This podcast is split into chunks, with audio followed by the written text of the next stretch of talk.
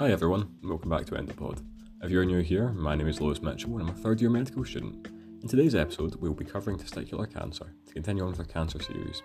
So if you haven't had a chance to yet, go check out the last episode by Nina on pituitary tumours.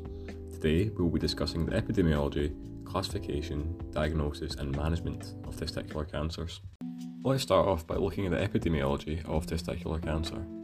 Compared to other types of cancer, testicular cancer is rare, but there are about 2,400 new cases of testicular cancer in the UK each year, with the average age of diagnosis being 28 years old.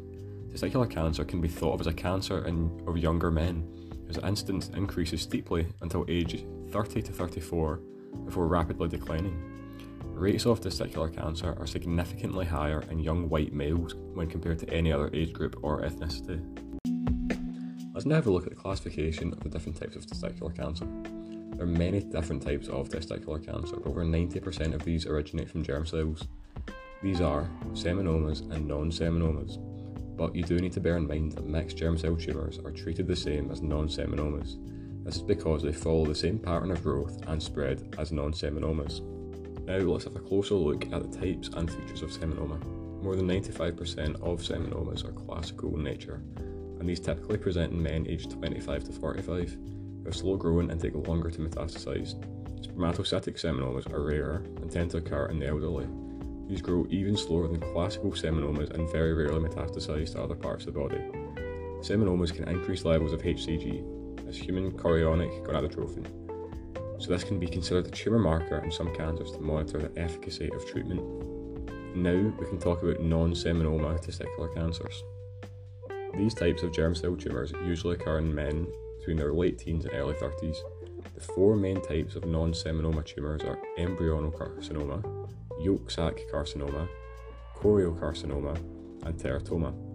Most tumours are actually a mix of different types, but this really doesn't affect the treatment. Embryonal carcinomas are 3 to 4% of testicular cancers, and these tend to grow rapidly before metastasizing. Embryonal carcinomas also raise the levels of alpha fetoprotein and HCG, so they use as tumour markers. Yolk sac carcinomas are the most common form of childhood testicular cancer, but these are rare in adulthood. Yolk sac carcinomas respond well to chemotherapy even after metastasis, and alpha fetoprotein can be used as a tumour marker. Choriocarcinomas are a rare and fast growing type of cancer which is highly likely to metastasize. These commonly present in a mixed germ cell tumour or pure choriocarcinomas with poor prognosis, as of a poor response to treatment. For these tumours, HCG is used as the tumour marker. And finally, teratomas. There are three different types of teratoma when, look, when inspected under a microscope. These look like the three germ layers endoderm, mesoderm, and ectoderm. Pure teratomas are rare and have no effect on tumour biomarker levels, but teratomas are common in mixed germ cell tumours. Tumours originating from the connective or endocrine tissue of the testicles are known as gonadal-stromal tumours. These are responsible for less than 5% of adult tumours, but up to 20% of childhood testicular cancers. The most common form of stromal tumours are Leydig cell and Sertoli cell tumours. The Leydig cells are the cells which normally produce the male sex hormones, testosterone, and other androgens. However, when these cells form tumours, they can produce androgens and estrogens, and these can develop in people of all ages. Most Leydig cell tumours are benign and rarely metastasize, and these are often cured by orchidectomy. But if these tumours spread, the prognosis is poorer, as these tumours have a poor response to chemo and radiotherapy. Sertoli cells facilitate the progression of sperm to spermatozoa by nourishing sperm making germ cells. And Sertoli cell tumours are often benign, but like Leydig cell tumours, if metastasise, they respond poorly to chemo and radiotherapy. Testicular cancers typically only affect one testicle, so symptoms are normally unilateral, but symptoms do include a lump in testicle, a feeling of heaviness in the scrotum, a dull ache in abdomen or pelvis, hydrocele, testicular pain or discomfort, enlargement of breast tissue, and back pain. So, if you find a lump in your testicles when checking them, as is advised to do so at least monthly, go check out the top link of the episode description for more information on how to do this, by the way. So if you find a lump, please contact your GP to get yourself checked out. Diagnosis is typically made through a range of tumour marker blood tests, such as alpha fetoprotein and HCG, as well as scrotal ultrasound. biopsy isn't used in testicular cancer as there is a risk of seeding through needle core biopsy. This will upstage the cancer, so histology is only used after orchidectomy.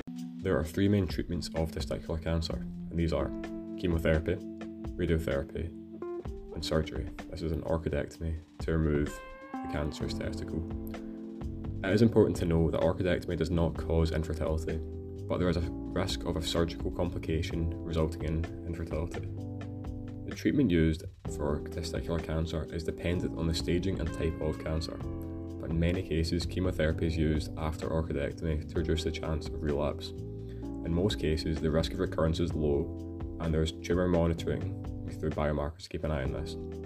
But 2% of men who have an orchidectomy for testicular cancer will develop a cancer in their remaining testicle.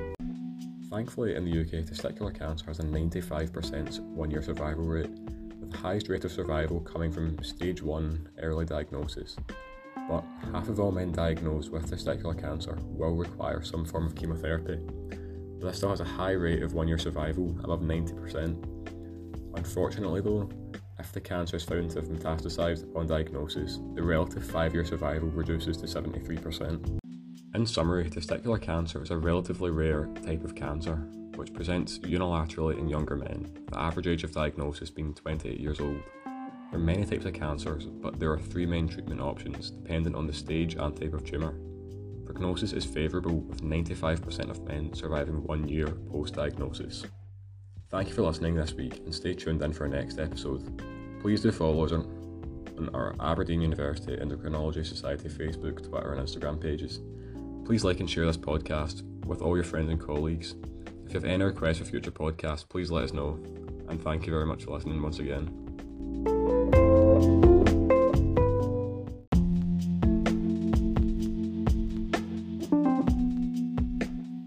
As disclaimer, Aberdeen University Endocrinology Society is a student led organisation, and the content provided through Endopod is solely for informative purposes. This does not replace the advice of any doctor or any other healthcare professional. The students involved in the making of this episode are in the third year of their medical studies. All the information provided in this episode was researched on appropriate resources. To view these, please check the episode description.